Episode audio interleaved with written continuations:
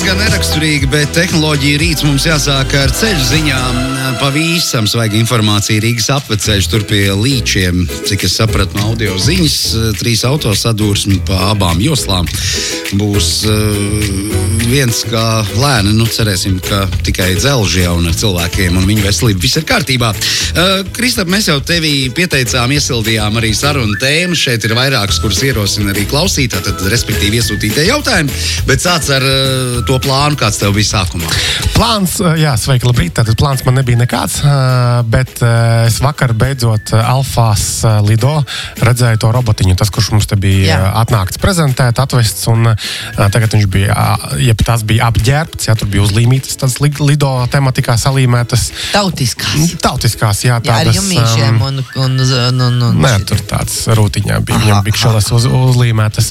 Uh, tad tas robotiņš tur braukā, var nolikt paplātītes, uh, netīros traukus virsū un mazliet arī runā. Tādā ziņā nu, tur sveicina un tā, bet mēs ar sievu tā tā izdomājāmies, ka būtu forši, ja viņš nevis sveicinātu. Uh, un, Bet tautas dziesmas skaitīt. Vai nu tautas dziesmas, un, bet arī ik pa laikam pateikt, nu, ka tu vari droši likt arī uh, paplātes uz manis. Jo man liekas, ka pēc cilvēku reakcijas ne visiem liekas, bija skaidrs, ko iesākt. Tā kā daudzi skatījās, bet īpaši tur mazāki bērni, tādi, wow, kas tas ir. Ja? Jā. Uh, bet man liekas, ka nebija tāds ļoti konkrēts, nu, kā modīgi saka, call to action. Ja? Kas, ko darīt ar to robotu? Bet tā tad, ja gribat redzēt, tad uh, gan Akropolis alfas, gan um, spīces uh, līdiņos ir uh, šie roboti. Nu, nu, tur braukā. vispār starp citu, var arī paēst. Kas ne tikai Jā, skatīties jā, un blēst uz viņiem. Bet klausies, mums, mums taču bija tas kašķis ar to chat GPT. Nu, nu. jā. Uh, mēs viņam devām vairākus uzdevumus un nu, nu, nu, piečakarēja viņš mums. Ja? Tur, teiksim, mums, mums bija jautājums, vai pasē vajag rakstīt dzīves biedru. Viņš teica, ka jā, bet patiesībā nevajag. Tā, nu, līdz vienam brīdim, ka es uh, sastopu cilvēkus, kuri, un, kuriem stāsta, ka šis chat GPT nu, nav tāds, ka viņam vajadzētu uzticēties līdz galam. Vajag pārbaudīt visu. Un zinu, ko man atbildēja? Kad uh, viņš ir tik gudrs, cik tu esi gudrs. Paldies! Paldies! Vēl viens nokauts. Jo tu es neesmu mācījies pareizi uzdot jautājumu. Aha. Uz to pusi, jā, bet arī ir bijušas ziņas pēdējā pusgada laikā, kad nu, paliek ar vien glupāks ChatGPT. Jo acīm redzot, ka mēs uzdodot glupus jautājumus vienkārši novelkam uz leju. Um, bet runājot par, par šiem chatbotiem, mākslīgā intelekta, tad arī pāris ziņas, respektīvi, tāda IKEA, uh, slavena IKEA ir uh, radījusi mm, kaut kādu šo chatbotu, kuram tu vari pajautāt, lūdzu, piemeklē man tur tādu mēbelīti vai šādu produktiņu, un uh, pat var uzzīmēt arī nu, to bildīti pēc tam, kā tas izskatīsies. Mm -hmm. Bet uh, pirmie komentāri norāda, ka nekas tur baigi labi nedarbojas, un ka vieglāk būs mazliet sakonfigurēt vienkārši mājaslapā, bakstoties un skatoties, kā tas izskatās. Bet, nu, jātrenē tie, tie, tie, tie modeļi, un, un tad jau būs labāk. Otra lieta ir, kāds inženieris bija. Mēs runājām pirms man liekas, laba laiciņa, ka izmantojot šos chatbotus, bija uh, darba sludinājumos, un pieteicies un sūtījis to CV pa nakti, kamēr viņš guļ. Uh, tad tagad vēl viens gudrinieks izmantoja šo chatbotu, lai uh, Tinderī uh, uzrunātu meitenes. Uh, tātad tur bija kārtīgi atfiltrējis, tātad viņa, lai neuzrunā tās, kuras tur, nezinu, alkohola atzīmējušas, ka lieto, uh, kuras tur tas nepatīk, šitais nepatīk. Un tad uh, tālāk pat uh, kaut kādu tur komunikāciju, ne tikai svaipoja, bet arī čatoja ar tām meitenītēm un pat uh, sarunāja uh, tikšanās. Uh, protams, ka sākumā bija kaut kādas kļūdas, piemēram, vienā no pirmajiem uh, šiem čata paziņojumiem uzaicina, ejam tur romantiskās pastaigās pa mežu. Jā, tas laikam nav. To tik nē. Jā, nav laikam veids, kā iepazīties ar jaunām lēdijām. Bet beigās, jā, tur kaut kā vairāk nekā 5000 um, daļā dzimuma pārstāvēm uzrakstīja automātiski sačetoja un bija kaut kādas sarunātas simts tikšanās. Gala rezultātā šis inženieris atrada arī savu nu, tagadējo sievu. Tas ļoti romantisks stāsts. jā. Klausies, mums arī precedents, jo vēl šonadēļ, tas šķiet bija pirmdien, konkursa ietvaros, vai otrdien, otrdien, tu atgriezies otrdien konkursa ietvaros, bija aizdomas radio klausītājiem, ka mums eh, tāds mazliet radošs pieskāriens konkursā ir jāpastāsta par savu vīru sievu, otru pusi. Kā mākslas Kā par darbs. mākslas darbu.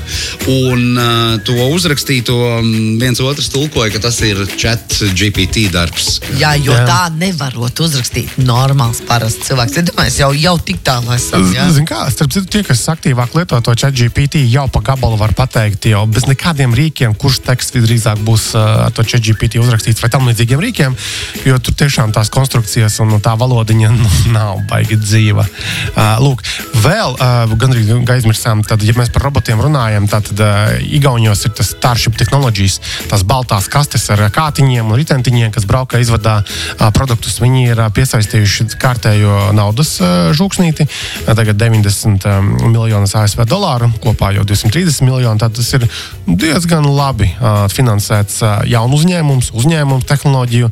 Un, uh, viņi arī bija paziņojuši, cik daudz viņi tur darbojas, ka viņi vairāk nekā 80 pilsētās, nu, ja vietās visā pasaulē un veikuši jau vairāk nekā 6 miljonus piegādes šie robotiņi. Nu, turpat Tallinā viņi braukā, ir redzēti arī ASV šur tur un, protams, ka nu, vēl visādās vietās. Bet salīdzinājumā, teiksim, 6 miljoni piegādes liekas nu, daudz. Nu, ja? Jā. Bet kopumā šis, nu, šī, šī, šī joma, šis bizness ir ārkārtīgi vēl lielāks. Piemēram, Amazons pagājušajā gadā vien uh, tikai ASV uh, šos te prime uh, labumus ir piegādājis 2 miljardus reižu. Respektīvi, tas piegādes bizness ir krietni, krietni, krietni lielāks. Tas ir acīm redzot iemesls, kāpēc arī šīs kompānijas Igaunijos spējas piesaistīt vēl naudu, lai varētu nu, attīstīt šos robotiņus tālāk. Tā kā tā, malači, malači. Malači, jā, tur ir kaut kāda statistika, cik daudz ir viņiem vismaz sākotnēji mēģinājuši nodarīt pāri tiem robotiņiem. Nu, es nezinu, aizstiept mājās, nolikt ķieģelīti priekšā, lai viņš mm, saskarās ar šķērsli. Publiski es neesmu redzējis šādu te, nu, statistiku nekur, bet es drīzāk redzēju video video, kur, piemēram, tagad, kā, kā tagad sniegains rīts, ja, un viņi tāpat tur braukā.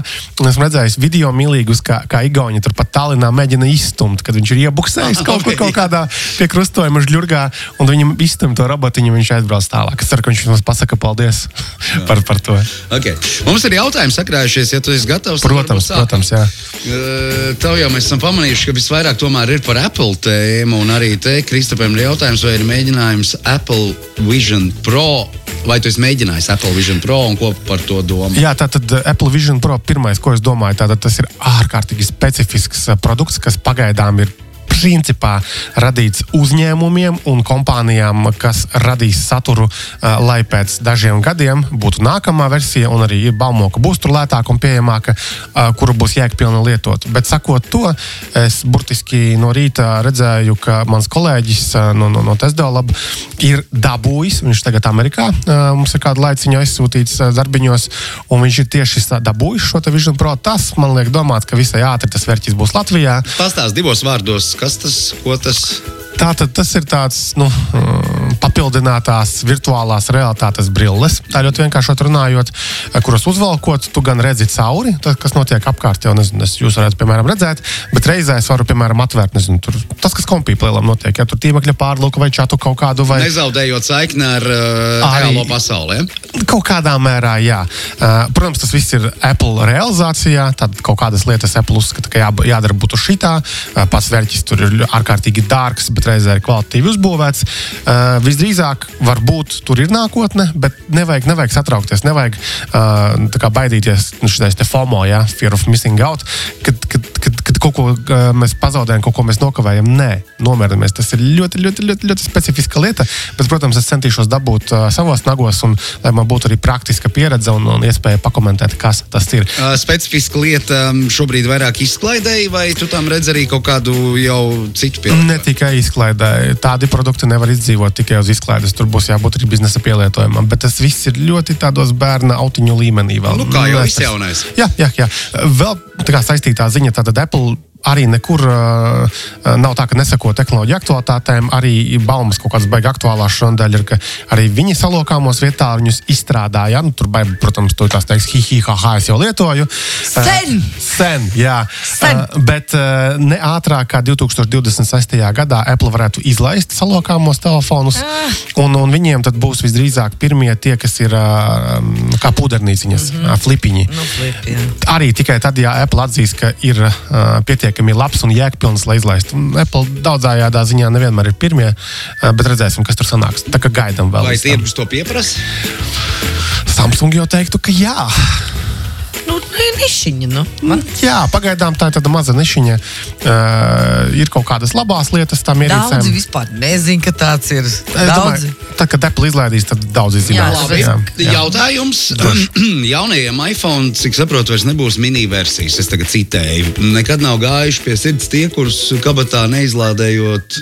Neizdeldējot, atvainojos, bikses nevar iebāzt. Labprāt, nomainīt telefonu uz jaunu, jo laiciņu jau kalpojas esošais, bet tad jānāsā somā vai iekškabatā. Tā kā žakete uz vienu pusi ir sagāzusies. Nu, tā tad mazo telefonu fans.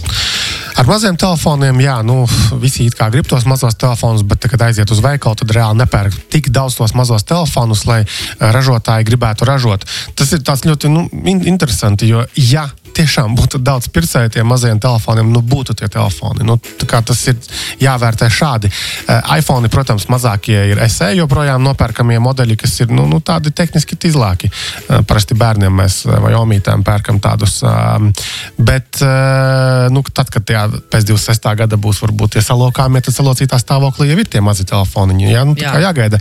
Android pasaulē ir drusku labāka situācija. Tur, piemēram, Asus Zenfone ir salīdzinoši, mums arī kursorā bija apskats salīdzinoši nesen, uh, un, un šī aktuālā versija bija ļoti, ļoti, ļoti adekvāta. Tad nepārāk milzīgs telefons, bet darbojas labi. Vēl viens āboļu jautājums. Pēdējais atjauninājums, desmitais uz Apple Watch. mm, Pulkstenis atčakarēja. Līdz šim es darbojos ar apakšējo pogu, kas liekas uzticama. Nu, pēc update visas darbības jāveic ar itentiņu. Ir iespēja samainīt vispār pogu darbību atpakaļ, kā bija pirms update. Jāskatās iestatījumos, no galvas nezināšu. Bet tas visticamāk varētu būt risinājums iestatījumos. Vienkārši pareizi saķiksēt. Ar Apple nekad neko nevar zināt. Varbūt Apple uzskata, ka labāk ir šitā darīt, ja un tev būs jāmācās uh, lietot pa jaunam. Ar ko atšķirsies Fold 6 no Fold 5? Ir zināms, kad iznāks. No šogad kaut kad būtu jābūt. Nu, tad, tad, tad, tad, jā. kad iznāks, jā, tad arī, tad arī izzināsim. Nu, pagājušais ne, bet atjauninājums tam ierīcēm nu, nebija tāds baigi dižais. Tur bija ļoti maz atšķirību. Redzēsim, kas būs tagad. Vai Star FM ir pieejama raidījuma arhīvi, kas attiecās uz tehnoloģijām? Tad ir.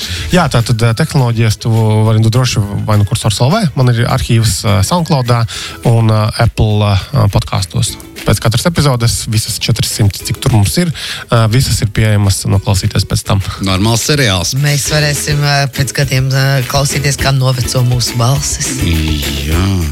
Un tad vienā momentā Tēmas, sarunu tēmas, kā novadīt. Arī, jā. Par to. Ne?